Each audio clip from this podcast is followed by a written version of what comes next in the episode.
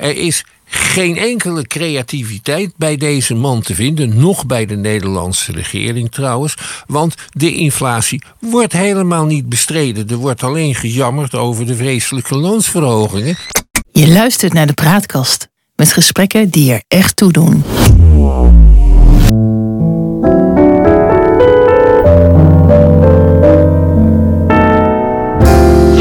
Welkom bij de Praatkast.nl. Dit is een aflevering van het Geheugenpaleis. Mijn naam is John Kniering en samen met Han van der Horst maken we deze podcast. De geschiedenis herhaalt zich nooit, maar rijmen doet hij vaak wel. En dat gegeven gebruiken we in het Geheugenpaleis om dieper in te gaan op de actualiteit. Zo gaan we aan de waan van de dag voorbij en bereiken we de kern van het nieuws. We scheppen orde in de maalstroom van berichten die het zicht op de grote lijn belemmeren. En tussen beiden blijkt dat de werkelijkheid vaak genoeg elke fantasie te boven gaat. De Nederlandse bank die dreigt met een recessie. Bij monden van directeur Klaas Knot worden arbeiders gemaand de looneisen te matigen. En Han, toen ik dat hoorde, dacht ik, hmm, misschien hebben we hier het begin van een nieuwe klassenstrijd. Nou, er is natuurlijk al een uh, oude klassenstrijd. En je zou bijna kunnen zeggen, er is al 25 jaar een klassenstrijd gaande van de werkgevers tegen de werknemers. Want de werknemers hebben de afgelopen decennia in het algemeen toch behoorlijk het uh, onderspit uh, gedolven. Mm. Uh, tel maar eens op, hun, hun koopkracht is de afgelopen decennia nauwelijks vergroot. Hun rechten daarentegen, daar is behoorlijk op beknot. Hè. Steeds minder mensen hebben nog een, een baan met een vaste aanstelling, waardoor ze niet meer zomaar ontslagen kunnen worden. Het is nog een kleine meerderheid. Zeker jongere Nederlanders zijn afhankelijk van, uh, van flexibele baantjes. Tegelijkertijd. Neemt dat willen ze ook, hè? Ja. Tegelijkertijd neemt het aantal leden van de vakbonden gestaag af. En ja. de leden die er zijn, hebben vaak een zekere leeftijd. Hè? Ik ben bijvoorbeeld pas nog geëerd uh, vanwege de gouden speld van, uh, van het FNV, want ik ben zo'n vakbondslid. maar omdat het aantal leden van de vakbonden steeds afneemt, kunnen die vakbonden ook steeds moeilijker een, uh, een ja. vuist maken. Ja, ik en... heb wel eens een gesprek gevoerd met uh, iemand van uh, VNO-NCW. En uh, die, die zaten er erg mee dat de vakbonden zo klein aan het worden waren... dat ze eigenlijk niet meer wisten met wie ze nou moesten spreken... als ze met werknemers wilden spreken in een soort collectiviteit. Maar goed, we, we, we, willen het graag hebben over die, over die Nederlandse bank. Want, want Klaas Knot die, die zei dat, want de inflatie is gigantisch... Uh, de bonden hebben gezegd, ja, we willen minimaal 10, 15 procent loonsverhoging. En Klaas Knot wil niet meer dan 7 procent. Want als de bonden meer gaan vragen, komen we in een soort uh, ja, loonprijsspiraal terecht. Ja. En dat is een effect dat de lonen stijgen. Daardoor stijgen de kosten voor de werkgevers, moeten de prijzen weer stijgen. Daardoor stijgen de, uh, stijgt de inflatie. en zeggen de werknemers, ja, we willen weer meer loon. En zo gaat dat maar door. Ja, dat is het uh, verhaal van Klaas Knot. Dat hoort ja. ook wel een beetje bij zijn werk om dat te zeggen, want hij is president van de Nederlandse Bank. En het hoofddoel uh, van de Nederlandse Bank is zorgen voor financiële stabiliteit in Nederland. De Nederlandse Bank moet eraan meewerken dat de inflatie niet hoger is dan, ja. uh, dan een procent of twee. Ja. En verder houdt de Nederlandse bank toezicht op alle financiële, grote financiële instellingen in Nederland om uh, te voorkomen dat er ongelukken uh, gebeuren die de hele economie in gevaar ja. brengen. Zoals bijvoorbeeld het faillissement van een hele grote bank of een hele grote verzekeringsmaatschappij. Ja. In dat kader is Klaas Knot de laatste tijd nogal gericht op het waarschuwen eh, tegen loonsverhoging, omdat de inflatie de afgelopen jaren eh, veel te hoog is gebleken. Ja, wie zijn schuld was dat? Um, dat is, denk ik, niet zo uh, 1, 2, 3 te beantwoorden, maar ik heb daar wel een vermoeden over. Uh, in 2008 uh, Voordat je dat zegt, we moeten even, ik moet je even corrigeren.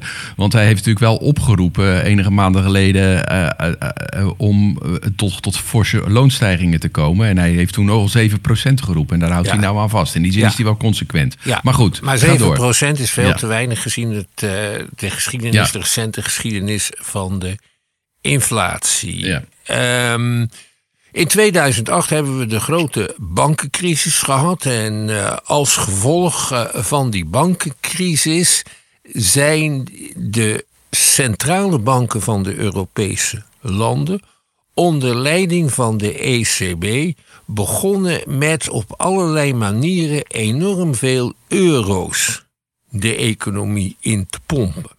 Waarom deden ze dat? Eh, Als een product schaars is, zijn de prijzen hoog. Als er veel van is, zijn de prijzen laag. Ehm, dat deden ze eigenlijk vooral in een poging om de rente in Europa zo laag mogelijk te houden. Waarom is dat? Bij een hoge rente gaan Zuid-Europese landen met een buitengewoon hoge staatsschuld op de fles en dan stort de euro in. Ja, ik dacht dat het juist was eh, om ervoor te zorgen dat de inflatie eh, aangejaagd eh, zou worden. Ja, Want als nee. er veel geld op de markt is, dan is er veel aanbod van geld die, die maar weinig producten kunnen kopen en dan stijgen de prijzen. Ja, dat hoort, er, dat hoort erbij. Maar dit was het eerste doel om dat te doen. Ja, Zorgen dat de euro niet instort. En de euro stort niet in als men zijn schulden kan betalen, als landen hun schulden kunnen betalen, als bedrijven hun schulden kunnen betalen. En dat lukt als eh, er een, eh, een duidelijke inflatie is en als de rentes laag blijven. Dat was het idee. En dat leek ook te lukken. ja. Ja, en toen kwam er. Nou ja, dat leek ook te lukken. De rente is negatief geworden. Ja. En doordat de rente negatief werd, zijn allerlei mensen hele rare dingen gaan doen. Eh, het, het, het, je moest geld meebrengen als je naar eh, de, de, de, de bank ging, als je geld eh, daar op, de bank, op je bankrekening wilde, wilde zetten. Eh, gelukt. Ik denk dat het een, een, een, een bijna failliet beleid is eh, geweest door alleen maar geld in die economie te pompen. Kijk wat we gehad hebben. Ik ben En nou ook- gaan we helemaal de andere ik, kant op. ben, ik, ben nog niet, ik ben nog niet klaar met mijn Oh, verhaal. nou, ga door dan. Sorry voor deze interruptie. Eh, want door deze, deze acties is, is men er toch in geslaagd om de Europese economie, die zwaar aangeslagen was door de kredietcrisis, weer op, eh, op gang te krijgen. Ja. En toen kwam er een onverwacht buitengebeuren. Dat onverwachte buitengebeuren, dat is, de, is corona met de bijbehorende lockdowns. ja. En toen is men massaal geld gaan steken in het overeind houden van de economie, terwijl alles en iedereen thuis moest blijven. Ja, er werden allerlei bedrijven ondersteund met loonsteun. En iedereen werd een beetje in de lucht gehouden. Er werd een soort helikoptergeld over de wereld uitgestrooid. Ja, dus eerst, het, eh, eerst enorm veel geld om eh, de financiële sector in stand Ja. te houden en om de economie weer een beetje aan te jagen. Daarna om die economie in de lucht te houden terwijl Europa op slot zat. En nu is al dat geld, om zo te zeggen, langzaam maar zeker op de markt gekomen. Er zijn ook eh, heel veel Europeanen hebben geld overgehouden uit de lockdown-tijd, omdat ze gewoon geen kans hadden die eh, Ja. uit te geven. Dat geld dat verschijnt nu en er staan te weinig producten tegenover. En zo is de huidige superinflatie ontstaan. Overigens niet voorspeld. Economen zijn erg goed in achteraf uitleggen wat er precies gebeurd is. Maar wat er aankomt, dat vertellen ze nooit. Klaas Klont heeft ook nooit tegen de inflatie eh, gewaarschuwd. Die kwam ineens verleden jaar op als een soort, eh, als een soort natuurverschijnsel. Ja. Je moet ook trouwens niet uitwissen de, de graaiflatie. Dus allerlei bedrijven als Unilever en zo, die denken van nou, we profiteren er even van en we verhogen de prijzen gewoon even fors. Want het gaat uitstekend met al die grote bedrijven. En wij moeten dat allemaal betalen. Nou, dat is ook zo. En wat we nu ook door, door de ontwaarding van het geld aan het betalen zijn, zijn al die kosten die gemaakt zijn. eh, eh, voor het in de lucht houden van, eh, van bedrijven en banen tijdens Ja. de coronacrisis. Uiteindelijk komt het altijd op je bordje terecht. Ja. Ik, ik zat te kijken naar dat interview. Dat was bij Buitenhof. Hof, eh, eh, eh, Klaas Knot die werd daar eh, interviewd, geïnterviewd.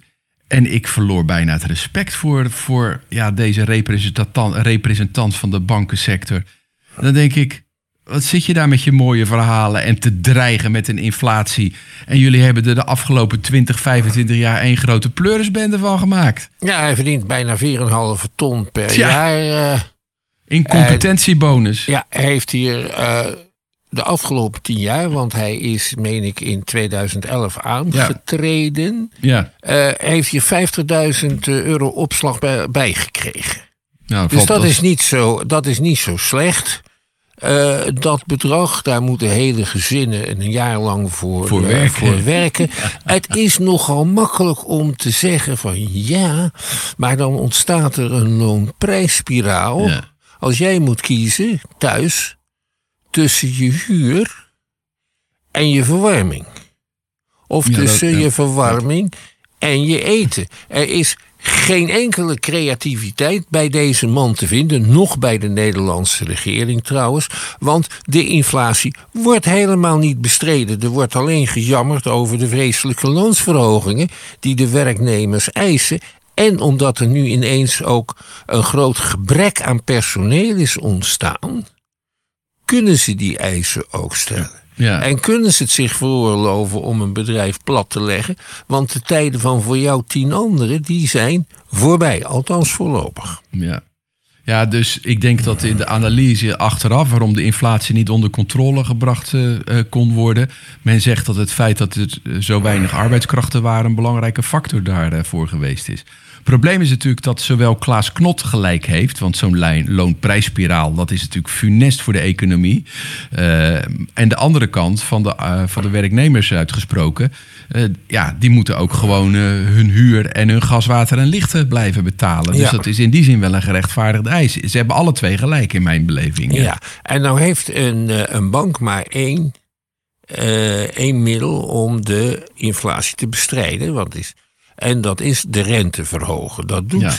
eh, de ECB en de grote partner in de Verenigde Staten, de Federal Reserve, dan ook de laatste tijd regelmatig. Je verhoogt de rente, daardoor wordt geld duurder, daardoor kunnen mensen leningen en hypotheken niet meer betalen. Daardoor ontstaat er een recessie, maar alles is beter dan inflatie in de ogen eh, van deze ideologen, eh, zou ik eigenlijk willen zeggen. Ja. Eh, er zijn natuurlijk ook andere manieren om inflatie tegen te gaan. Zoals Eh prijsstop. een prijsstop. De overheid die, die, die stelt een prijsstop in. Dan zit jij te lachen, maar dat was in de jaren zeventig heel gebruikelijk. Ja, Eh, dat heb ik al eens een keer in dit programma verteld. Hoe wij, als we de, van ons tijdschrift de abonnementsgeld wilden verhogen, dan een met redenen omkleed een verzoek daartoe moesten indienen bij het ministerie van Economische Zaken. Dan kregen we die toestemming wel. Maar al dat is allemaal maatregelen om prijsverhogingen te vertragen. Dat was in de tijd dat Zijlstra de president was van de Nederlandse Bank. Jelle Zijlstra ja. die eh, in het land heel populair was door een eh, liedje van de toenmalige beroemde oudejaarsavondconferencier Wim Kan. En heeft een hit gemaakt en dat heet, die heette Jelle zal wel zien. ja, met dat zuinige mondje. Met dat zuinige mondje. Ja. Maar in de praktijk eh, is, hier, heeft, is in, onder zijn bewind Ja. de inflatie in Nederland nooit lager geweest dan 5%. En in sommige gevallen Ja, dat is natuurlijk verschrikkelijk. Ja. eh, veel, eh, veel hoger. 5% inflatie. Dat is toch de incompetentie ten top, eh, Han. Waar de, het enige waar. Je, je hebt wel eens van die grapjes waar je zeggen. Je had één taak. En kijk nou wat, hoe, hoe zo'n Zijlstra dat er vanaf heeft gebracht. Elk Ja, jaar inflatie. En dat loste die dan weer op. eh, eh, door ook weer eh, de koers van de gulden te laten dalen. Om op die manier toch concurrerend te blijven. Ja, zo nu en dan voerde hij devaluaties in. Nou we toch bezig zijn, weet je, ken je de term Hollandse ziekte? Dat is ook een mooie van vroeger. Die is uit de tijd. tachtiger jaren volgens Ja. mij. Ja. En Hollandse ziekte, dat is dat je munt ineens sterk wordt omdat er lucratieve bodemvondsten zijn gedaan. Oh, zo, ja, ja. In dit geval aardgas. In ons Ja. geval aardgas. Daardoor werd de Nederlandse gulden heel sterk. Daardoor eh, werd de exportpositie van de grote Nederlandse industrieën, scheepsbouw, textiel, heel erg slecht. En die gingen in de jaren zeventig dan ook allemaal te gronden. Niet Ja. alleen overigens aan dit gegeven, maar ook aan conservatief management en een gebrek aan innovatie. We zien bijvoorbeeld dat nu de scheepsbouw, die echt Die bloeit bijna weer, hè? die bloeit weer op. En dat Ja. komt omdat men heel erg heeft geïnnoveerd. Ja. Maar goed, dit terzijde. Jelle Zeelstra is er niet in geslaagd de inflatie beneden de 5% te krijgen.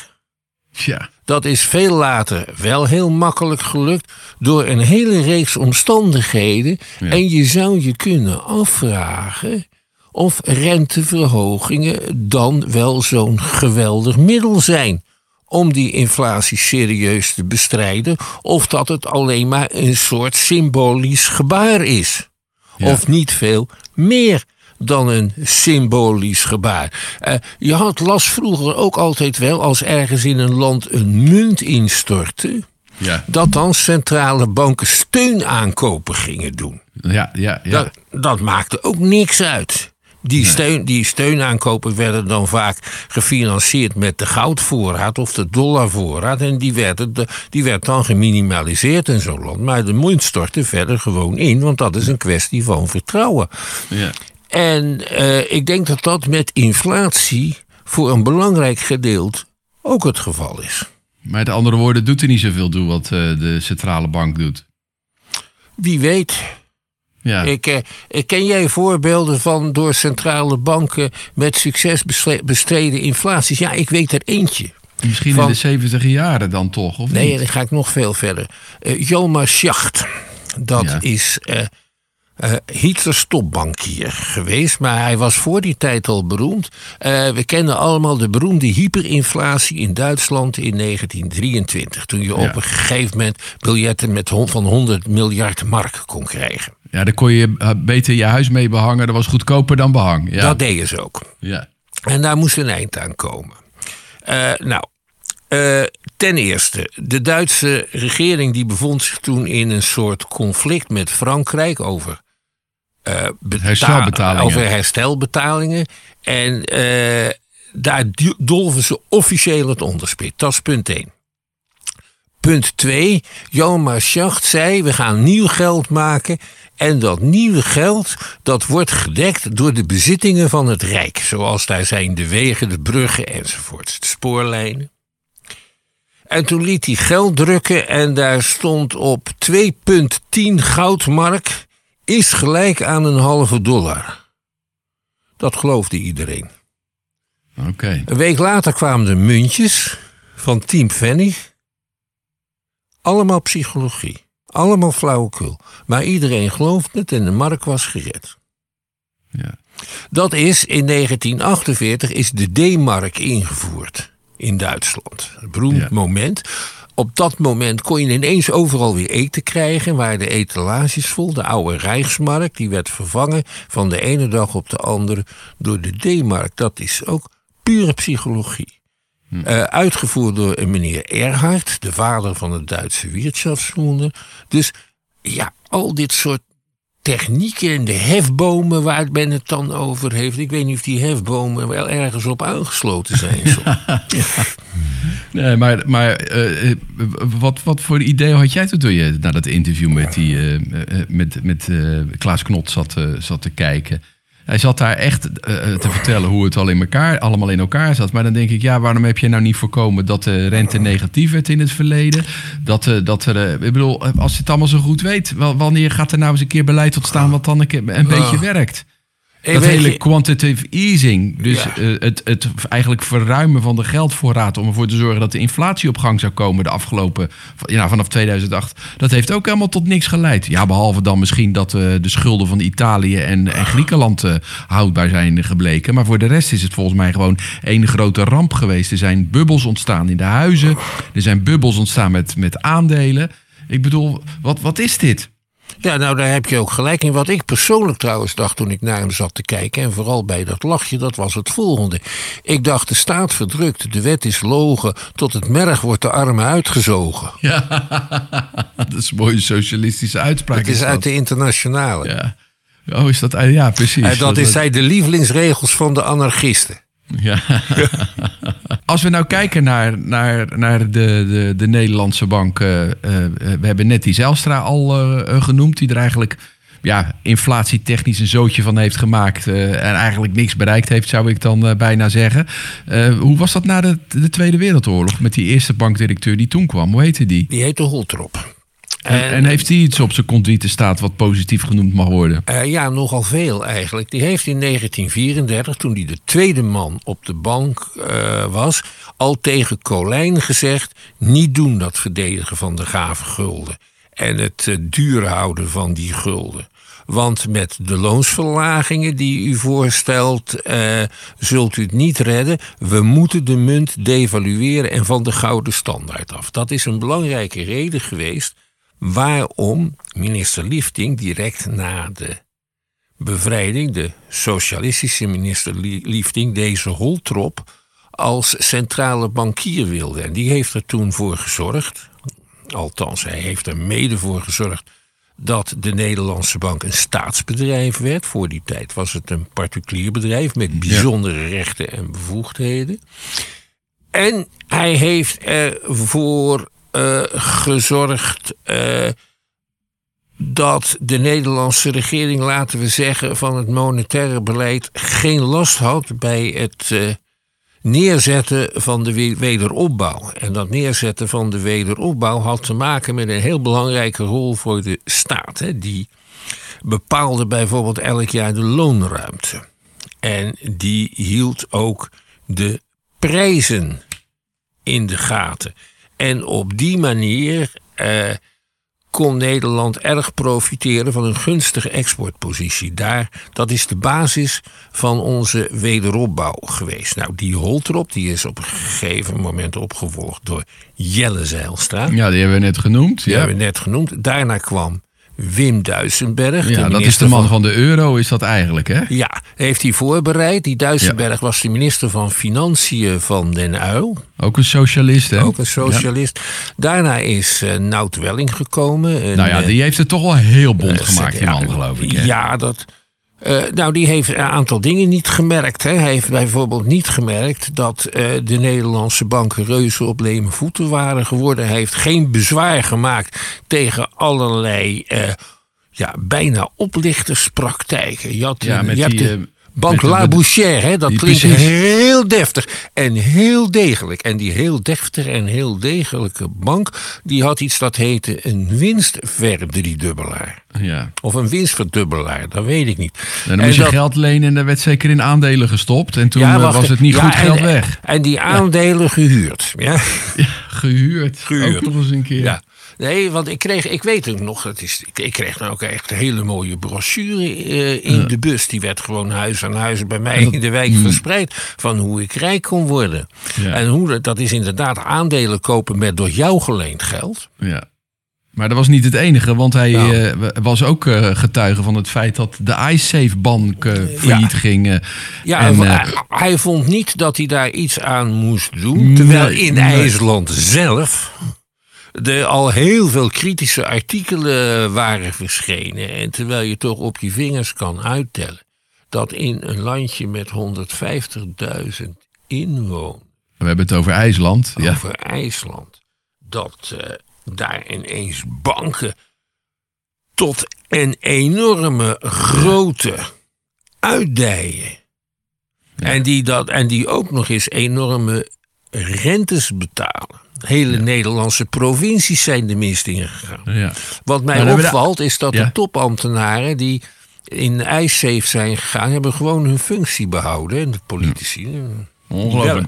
Maar dat was nog niet het enige wat hij deed. Wat denk je dan over dat hele, die hele wedloop tussen ABN AMRO en ING die hij tot stand heeft gebracht? Omdat hij vond dat dat hele grote banken moesten worden. Dus ze gingen alle twee separaat proberen de grootste te zijn. Ja. Zodat zij de bovenliggende partij zou zijn in een eh, fusie. Nou, je ziet wat er van terecht gekomen is. Ja. ABN AMRO is gered moeten worden. Eh, en en de, voor de ING gold hetzelfde allemaal te- ten koste van de En, belastingbetaler. en, en ABN AMRO is ook nog gedecimeerd. Hè? Want Ja. in internationale positie, daar is eh, niet veel meer van over. Trouwens, überhaupt Nederland als groot belangrijk internationaal bankenland... dat, is eh, weggevaagd, totaal. Maar daar zijn we nog niet klaar om het nog wat even over deze meneer Welling te hebben. Wat denk je van de DSB? Ja. De bank van Dirk Scheringa. De Dirk Scheringa bank die onder zijn onder het Bewind. bewind van eh, meneer Welling, eh, van eh, meneer Welling ook uiteindelijk failliet is gegaan. Dat is nou afgerond en dat valt uiteindelijk wel mee. Maar Dat is gekomen door een mediaoptreden. Ik zat op een ochtend naar de, naar de tv te kijken, naar de ochtendtelevisie... en daar verscheen Pieter Lakenman... ja, En die zei: haal je geld van de DSB-bank, want de bank is in gevaar. Ik ging naar mijn werk en ik zat tegenover eh, een collega van mij, die ook nog een eigen bedrijf had.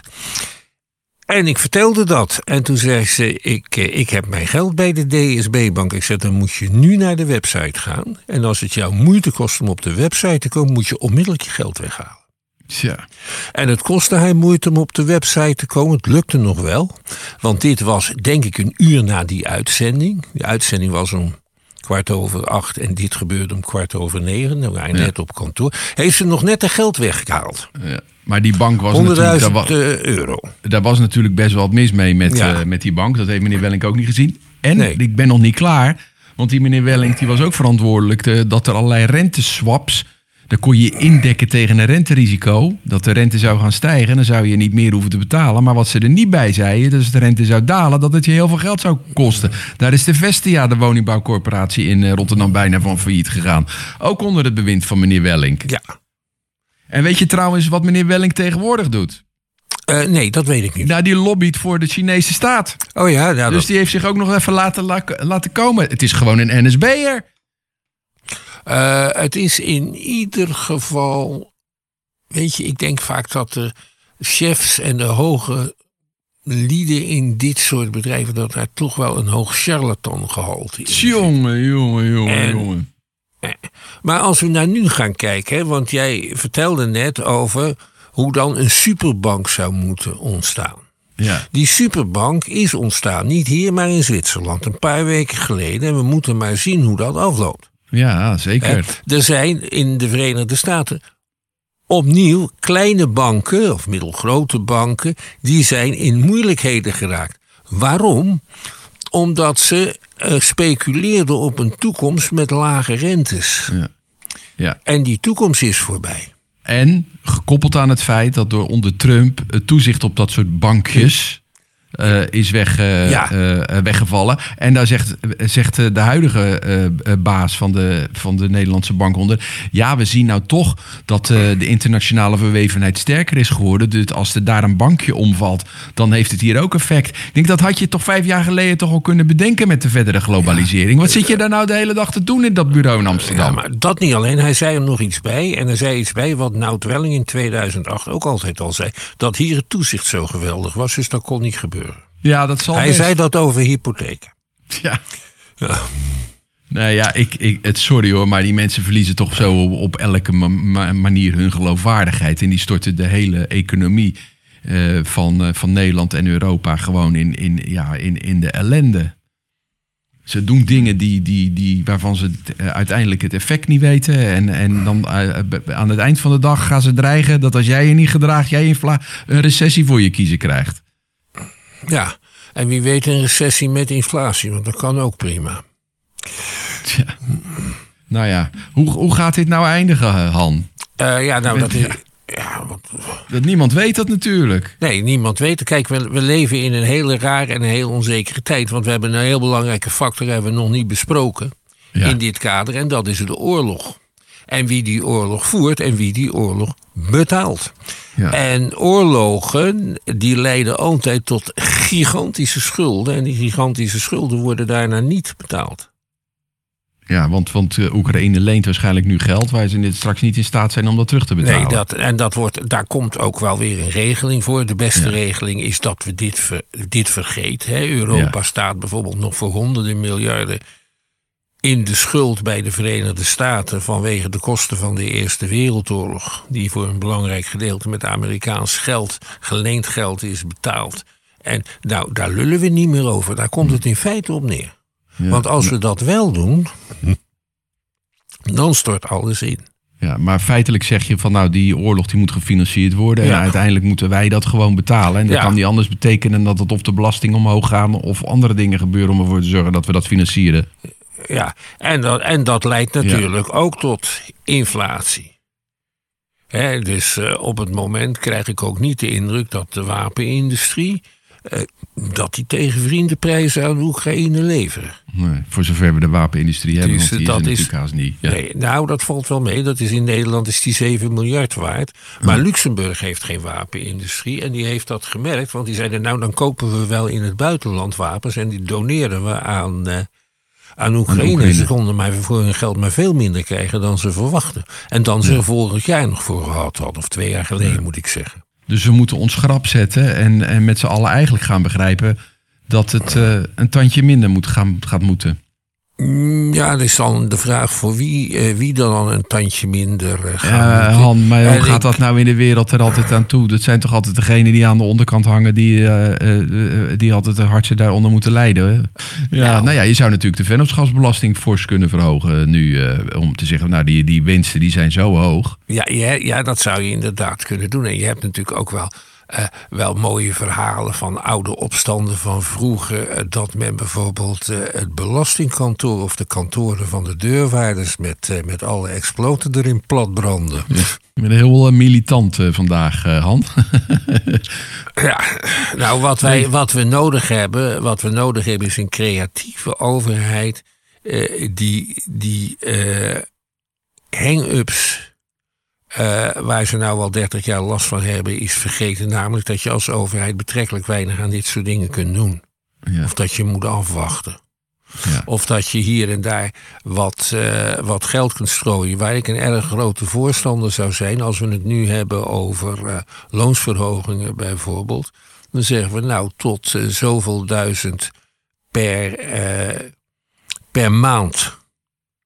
Eh, wordt gewoon, komt er inflatiecorrectie. En mensen die het wat breder hebben. Daar kunnen we wel een offer aan vragen. Ja. Dat lijkt me in ieder geval wel belangrijk, anders komen er iets te veel eh, daklozen op straat. Die kunnen heel hinderlijk worden. Ja, wat ook niet in ons alle belang is. Nee. Nou ja, we gaan het zien de komende tijd. Tot zover deze aflevering van het Geheugenpaleis. We maken het in samenwerking met de Praatkast. Daar zijn de uitzendingen ook te vinden op www.praatkast.nl. Maar natuurlijk ook in je eigen favoriete podcast-app. En abonneer je op eh, onze podcast. Dan krijg je automatisch een bericht wanneer een nieuwe aflevering online komt. En vertel je vrienden ook over ons. En laat ook een beoordeling achter. Dan worden we beter gevonden door de zoekmachines. Mailen mag ook naar info.praatkast.nl. Voor nu bedankt voor het luisteren. En tot de volgende keer. Wees gelukkig, blijf gezond en breng je centen naar de kroeg, want je bent toch arm.